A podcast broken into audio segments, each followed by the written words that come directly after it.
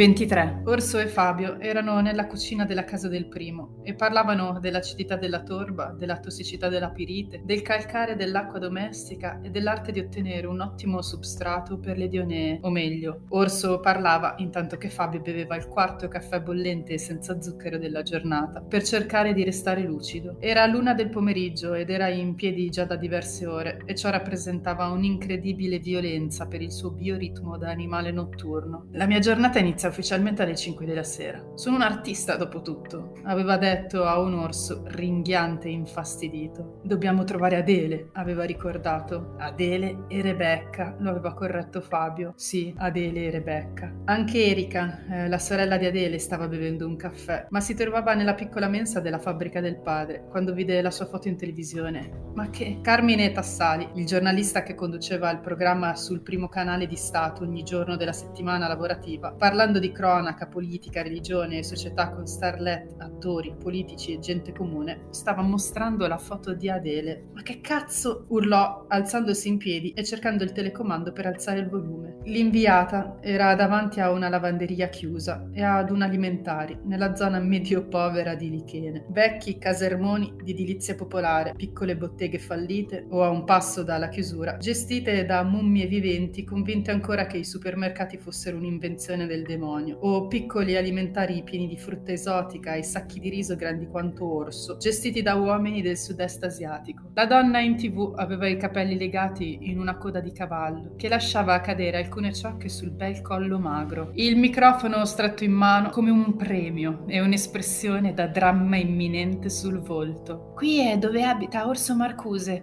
l'uomo sospettato insieme al noto artista Fabio Faber di essere coinvolto nell'omicidio di Lisa Malatesta e nel rapimento di Rebecca Vevivino e Adele Velotorto. Ma proviamo a parlare con chi lo conosceva, disse l'inviata girando il busto di una ventina di gradi verso un tizio dai tratti asiatici che indossava una divisa nera e arancione e un cappello con orecchie da volpe. Chen, oltre che collega di Adele, è anche il Pony Express che l'ha sostituita. Pensate, Adele e Orso si conoscevano molto molto bene e sembra che lui avesse un'autentica ossessione nei confronti della giovane ragazza. La donna puntò il microfono come un'arma verso Chen, che balbettò. Beh, sì, eh, lui continuava a farmi domande, chiedeva di lei, voleva sapere se c'era qualcuno che la cercava, se aveva amici. Poi, ecco, non so, mi faceva paura. Eh, in casa tutte quelle cose dei film dell'orrore. Una volta era pure ubriaco, sì. Mi ha aperto la porta che puzzava ancora di alcol. E c'è un'altra cosa. Dillo, Chen, dillo ai telespettatori, non avere timore. Lo spronò la donna. Ecco, secondo me è un po' frocio o qualcosa del genere. Una volta mi ha guardato il culo con una strana espressione sul volto. Era tipo Eccitato, ecco, concluse Chen, arrossendo e facendo uno strano balletto sui piedi. L'inviata si voltò verso la telecamera e il cameraman, ben addestrato, strinse il campo sul suo volto. Film horror, musica rock, sessualità deviata, perversione e alcol. Ecco alcuni elementi che caratterizzano l'uomo convocato dagli inquirenti, in quanto informato sui fatti, a giudizio di chi lo conosce. Carmine, chiedo alla regia di mandare in onda il filmato che abbiamo realizzato. Il servizio iniziava con il rumore di pioggia scrosciante e poi una campana che attirò definitivamente l'attenzione di Fabio Faber e Orso nella stanza accanto, quel singolo tocco di campana che precede il primo canto di una messa oscura. Il diavolo, l'oscuro signore, padre, disse Orso. Ozzy, rispose Fabio sorridendo. I due si voltarono verso la televisione e la voce di Ozzy Osbourne dei Black Sabbath confermò la loro intuizione. What is this that stands before me? Figure in black, which points at me. Turn around quick and start to run. E subito dopo, la domanda che non avrebbero voluto farsi. Perché i Black Sabbath in televisione nel primo pomeriggio? Oddio, dissero all'unisono. È morto Ozzy! No, Ozzy no! piagnucolò Fabio. No, Ozzy no! gli fece corso. I due uomini in piedi davanti alla televisione smisero di respirare per un attimo. Il grosso torace di orso, saturo di aria, non accennava a liberarsi e il pomo d'Adamo di Fabio non voleva muoversi dalla posizione in cui era fisso, immobile, come morto. Ah, quello è il Pony Express che ha sostituito Adele. Cosa ci fa in televisione? Notò Orso, espirando finalmente. Uh, quella è la cameriera di un pub di Lichene. Ci ho parlato l'altro ieri. Sono pure andata a casa sua disse senza malizia. Sì, è venuto qui qualche sera fa, eh, si è bevuto un paio di birre e mi ha accompagnato a casa. Sì, cercava Adele perché doveva darle qualcosa. No, non, non si era mai visto prima, ma sembrava preoccupato, chiedeva di lei, sì. No, no, non mi sembrava in particolare stato di eccitazione, no, non mi ha molestato. Urlò la cameriera tatuata, chiudendo la porta del pub in faccia all'inviata. Ma che diavolo? disse Fabio, voltandosi verso Orso, pietrificato. Orso, Orso! Ma l'uomo non rispose, non riusciva a distogliere l'attenzione dallo schermo della televisione da cui questa volta spuntò il volto della vecchia signora che gestiva il negozio di alimentari sotto casa. Sua nonna, pace all'anima sua, sua nonna era una gran signora, una cliente fedele ed educata. Si cruciava sempre per quel nipote, con quei capelli lunghi, sempre vestito di nero. Ah, mi diceva che era addirittura vegetariano, pensi lei, blaterava la vecchia. Il servizio della giornalista si concluse con una carrellata di foto di Lisa, Rebecca e Adele, tutte sorridenti. Le foto erano state recuperate da qualche social network e sacrificate all'altare del diritto di cronaca. La linea tornò all'inviata, che si congedò, indicando la finestra dell'ultimo piano del palazzo davanti a cui sostava. Sono entrambi lì, Orso Marcuse e Fabio Faber, l'artista. Sono là dentro. Stanno per essere prelevati dalla polizia, disse, intanto che alle sue spalle comparve l'appuntato Borgia con i suoi occhiali da Silvestre Stallone e il novellino che trotterellava dietro di lui. Porca puttana, sono qui! Che, che storiaccia è questa, Orso? disse Fabio, con il pomo d'Adamo che sembrava uno scoiattolo in anfetamina. Orso? L'ho già vista, disse. Chi? L- l'ho già vista... Ma, ma, dove? Chi? Chi hai già visto? Rebecca? Adele? L- la prima ragazza, l'ho già vista, quella morta. Hai già visto la ragazza morta? Sì. Dove? Non me lo ricordo, urlò. Pensa cazzo, pensa dove l'hai vista. Ti ho detto che non me lo ricordo. Per- per- perfetto. L'intero paese pensa noi come a degli assassini, rapitori seriali, bugiardi, satanisti e un po' ricchioni. E tu ora mi dici che conosci persino la ragazza morta. Siamo fottuti, siamo fottuti. Si dice gay comunque. Adele ti direbbe che sei un sessista. Cristo, lo so, cazzo, lo so. Non mi sento omosessuale, ma credo che non ci sarebbe niente di male, ecco. Purtroppo la parola ricchione ha un'accezione negativa e viene troppo spesso usata come un insulto. Nel senso, io non mi sento offeso se mi dici che sono un ricchione e sono anche disposto a giocare con rispetto e consapevolezza su- sugli stereotipi di genere, se fatto ovviamente con intelligenza e tra persone che si conoscono e hanno la confidenza necessaria per capire quando uno scherzo ferisce l'altro. Però noi non siamo così intimi e quindi se tu mi dici ricchione, e io non lo so se lo dici per insultarmi o per prendere in giro omofobi e bacchettoni, o, oppure potresti anche dirlo come una forma di rivendicazione, come nei ghetti afroamericani in cui si chiamano nigga,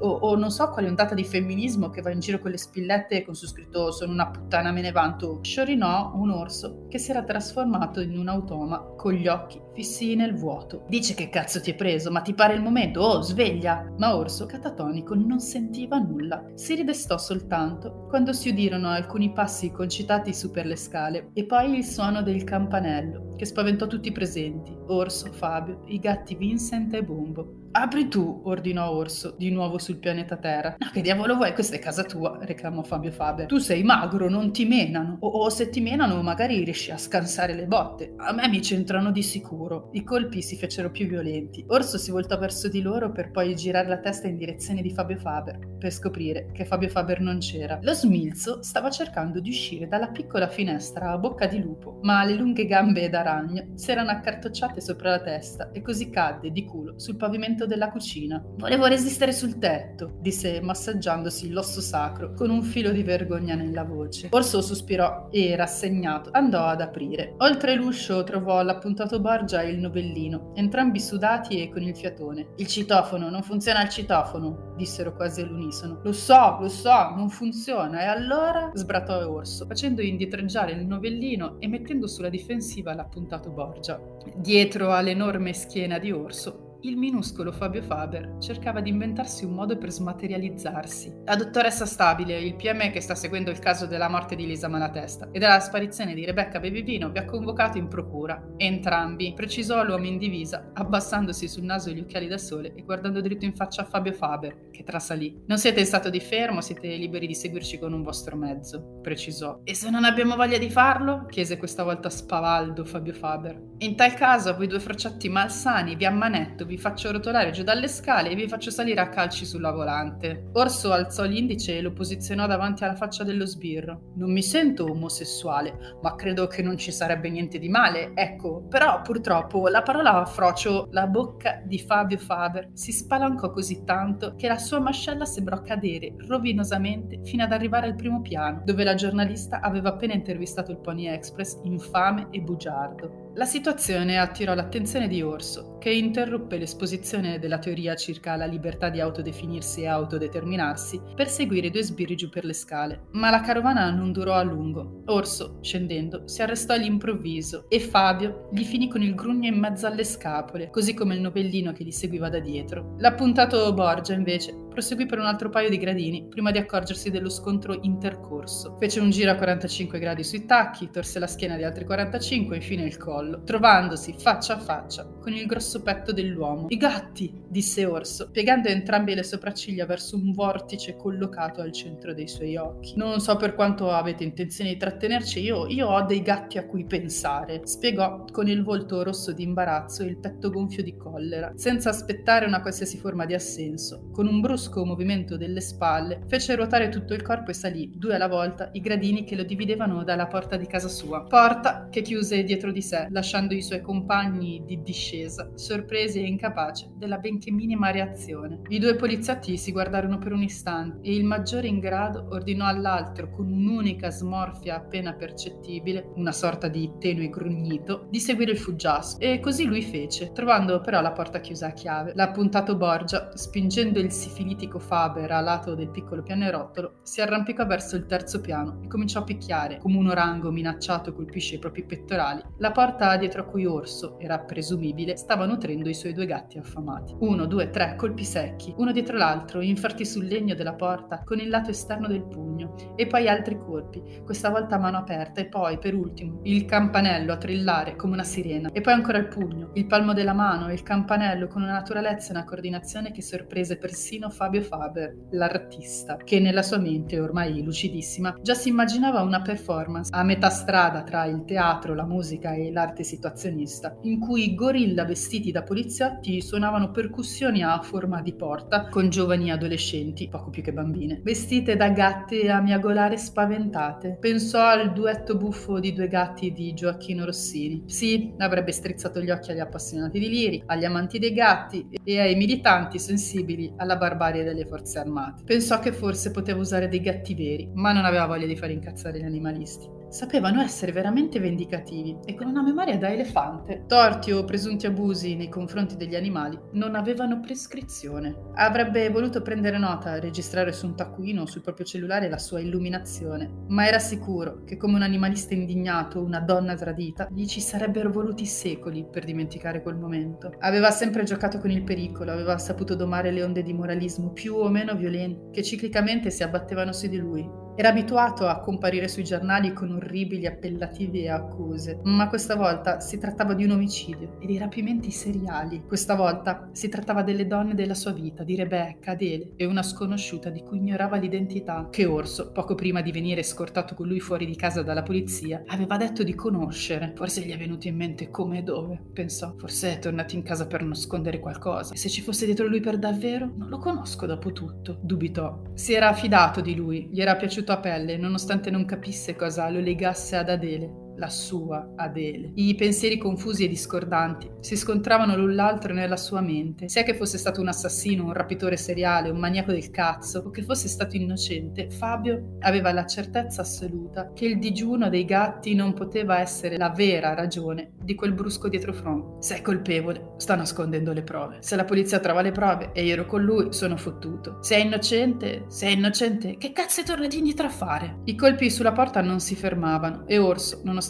avesse urlato più volte Arrivo, non si decideva ad aprirla. Fabio decise di fidarsi di lui, di ascoltare la sua pelle. Forse stava aiutando un assassino, forse. Ma c'era qualcosa in quegli occhi chiari che gli avevano trasmesso una certa sensazione di calore, tristezza e purezza che raramente aveva incontrato. No, non poteva essere in alcun modo un uomo pericoloso. Nonostante l'incredibile mole e l'aspetto torvo, Orso doveva essere incapace di fare del male ad anima viva. Forse me ne pentirò, pensò, ma ormai il suo corpo aveva deciso per lui e quelli che erano solo pensieri diventarono parole pronunciate dalla sua bocca. Così gli sta spaventando i gatti, disse rivolto all'appuntato Borgia. E se i gatti non mangiano, e se i gatti sono spaventati non mangiano, e se non lo fanno lui resterà dentro fino a quando non sarà convinto che non muoiano di fame. È fatto così. Sapete vero che è vegano, no? disse, facendo ruotare l'indice attorno alla tempia. Fabio Faber con i suoi jeans neri di un paio di taglie più piccoli, le ingombranti scarpe con la zeppa e le borchie, la giacca leopardata con cerniere e spille da balia, distribuite a casaccio come scie chimiche nel cielo. L'uomo che viveva d'arte e indossava lenti a contatto fatto bianche come la Via Lattea, stava dando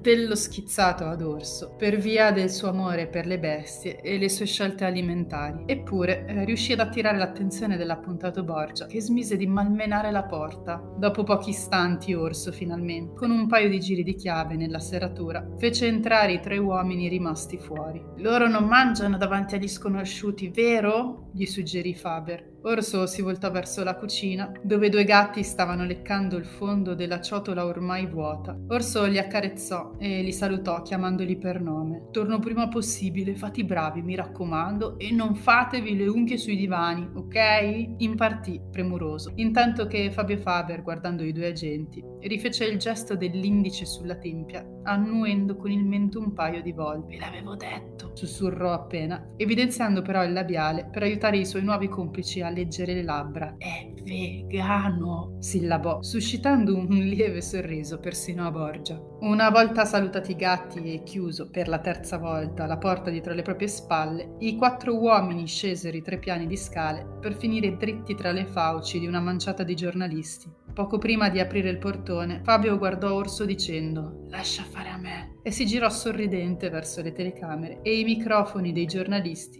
puntati come fucili sulle loro coscienze. Finalmente, disse Fabio Faber, finalmente gli inquirenti hanno deciso di dar retta a Fabio Faber, l'artista, e al suo caro amico e compagno Orso Marcuse. Finalmente, ma al solito, davanti alle telecamere, parlava di sé alla terza persona, come se stesse parlando di qualcun altro. E non era forse vero. Poche persone lo conoscevano davvero. Una di queste era Adele, e l'altra quell'uomo misterioso con cui si era confidato e poi era sparito. Aveva parlato con lui a lungo, senza maschere, gli aveva raccontato di Adele, di Rebecca e di quanto, seppure in modo diverso, le aveva amate. E ora loro erano sparite e Fabio sapeva che la responsabilità era sua. Quell'uomo doveva essere per forza uno dei reclutatori della setta dei mortificatori. Non c'era un'altra spiegazione possibile. Ma allora perché aveva preferito le due ragazze a lui? Chiese, subdolo il suo ego tracotante. Alcuni reporter cercarono di fare delle domande, ma vennero allontanati dai due uomini in divisa che scortarono Fabio e Orso verso il vecchio carro funebre del primo. Fabio estrasse le chiavi dalla tasca della giacca leopardata e aprì la portiera. Prima di sedersi, come se gli fosse venuto in mente qualcosa all'ultimo momento, si girò verso i microfoni e con lo sguardo in camera proclamò il cerchio si sta stringendo, un cappio attorno al collo della sedicente setta dei mortificatori. Stiamo andando dritti in procura per portare le prove, un chiodo arrugginito che punta dritto al centro del terzo occhio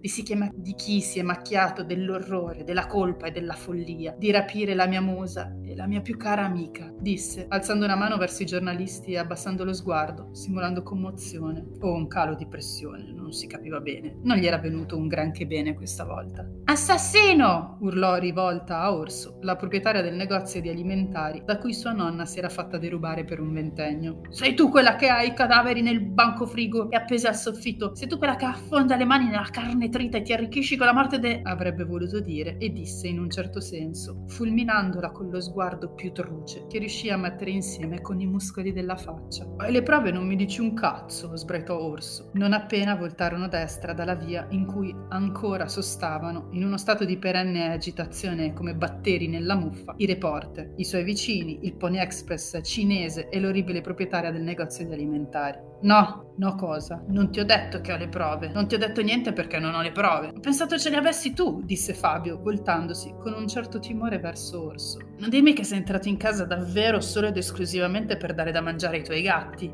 E anche se fosse, cazzo ne sai di quello che ci faranno là? Nelle uniche due occasioni che sono finito in mano agli sbirri, in un modo o nell'altro le ho sempre prese. C'è un ufficio dove ti portano per farti parlare. È nel seminterrato. C'è una rampa di scale per arrivarci. Ci sarebbe anche l'ascensore, ma no, loro non usano mai l'ascensore. Sai perché? Sai perché ti vogliono far fare le scale? Perché per caso, e ripeto per caso, ogni volta che qualcuno deve essere interrogato scende quelle scale, finisce per appoggiare male il piede e rotolare per gli ultimi 7-8 gradini. 7-8 gradini, sempre. Anch'io sono caduto, sai? Raccontò, alzando un po' troppo la voce e gesticolando in modo concitato. Mi stai facendo cagare in mano, per favore. Dimmi che non sei entrato per dare da mangiare a quella merda di gatti. Scusa? urlò Urso nella direzione di Fabio. Cosa diavolo hai detto? No, ok, scusa, sono dei gatti meravigliosi, perdonami, disse alzando le braccia dal volante in gesto di resa. Le mani, cosa? Le mani su quel cazzo di volante! Il viaggio proseguì nel totale imbarazzo e silenzio, fino a quando Orso non si decise a parlare. Senti, qualcosa c'è, ma ho paura che incasini ancora di più la situazione. Non c'è niente, ma proprio niente come questa cosa per far impazzire i tribunali, gli sbirri, i giornalisti e tutto l'apparato della giustizia istituzionale, popolare e emotiva di questo paese. E cioè?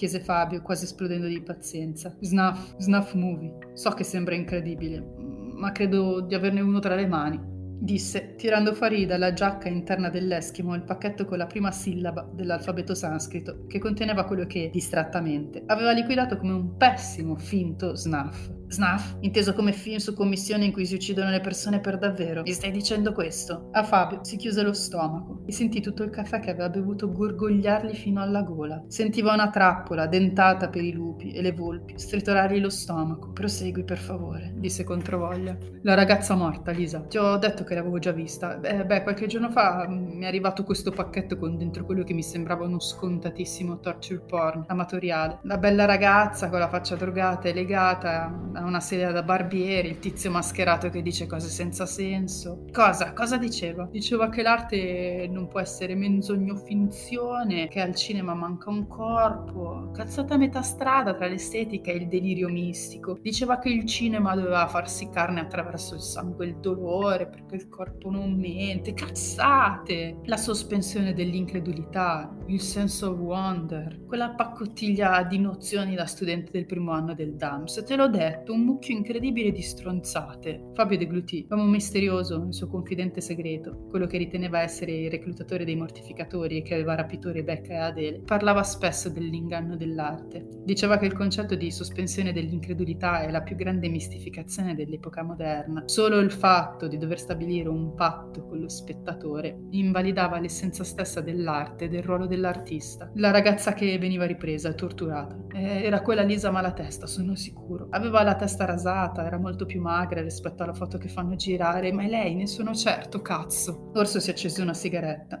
le mani tremavano, come grosse pale di un mulino scosso dal vento. Fabio guidava in silenzio, i due uomini avevano paura. Che cosa ha intenzione di fare? Non lo so. Ho recensito il, corto nella sezione amato merda del mio sito, ci sono andato giù pesante. Quando sono tornata a casa per dare da mangiare a Vincent e Bombo, ho fatto in tempo a cancellare l'articolo. L'avevano letto in migliaia, però adesso, a meno che non ci si metta d'impegno, è impossibile trovarlo. Possiamo fingere di non sapere nulla di questa cosa, disse sollevando il DVD, oppure consegnarlo agli inquirenti ed essere onesti e collaborativi. Ma nel video ci sono delle prove evidenti che coinvolgono i mortificatori? chiese Fabio, con un filo di voce che uscì dalla sua gola in un tono troppo stridulo. No, non saprei. Dei mortificatori non sapevo nulla prima di, prima di tutto questo, disse, indicando la volante che li seguiva a pochi metri di distanza. Cosa facciamo? chiese a un Fabio silenzioso e pallido pallido come il cielo in inverno. Non lo so, vediamo cosa hanno in mano. Hai fatto sparire l'articolo, giusto? Certo, ok, è un'ottima cosa. Se non hanno l'articolo non hanno niente. Hanno detto anche loro, no, siamo stati convocati come persone informate dei fatti. Andrà tutto bene, sorrise Orso. Sì, andrà tutto bene, sorrise Fabio. E poi i due uomini, sincronizzati, rilassarono i muscoli del viso, svestirono la maschera della speranza e tornarono ai loro pensieri tanto oscuri da non poter essere condivisi. Il silenzio venne interrotto dall'assurda suoneria del telefono di Fabio Faber, che squillò a lungo prima che l'uomo riuscisse a estrarlo, guidando con una sola mano, non curante dello sguardo di disapprovazione di Orso, dalla tasca dei pantaloni attillati. Numero privato, rispondi te. Liu, ma perché? obiettò. Perché sto guidando? protestò porgendogli il cellulare dopo aver accettato la chiamata. Orso lo avvicinò all'orecchio, ma lo allontanò immediatamente. Dall'altra parte sentiva solo un fragore metallico, intramezzato da un rumore bianco tipico tipico di una chiamata che parte dove non c'è campo. Fabio Faber riafferrò il telefono sbandando, accostò sul ciglio della strada facendo stridere le gomme e lanciandosi fuori dall'abitacolo. Orso poteva solo osservare i suoi passi nervosi e i suoi gesti esasperati. Quando tornò al volante, era più bianco della cipria che usava abitualmente. Era lei, ce l'hanno loro, i mortificatori. Non si capiva un cazzo al telefono, ma lo so, io so che era lei, digrignò tra i denti e ripartì con una sgommata. Odiava Carlo, come mai aveva odiato un lui, la sua C puntata e la sua setta del cazzo.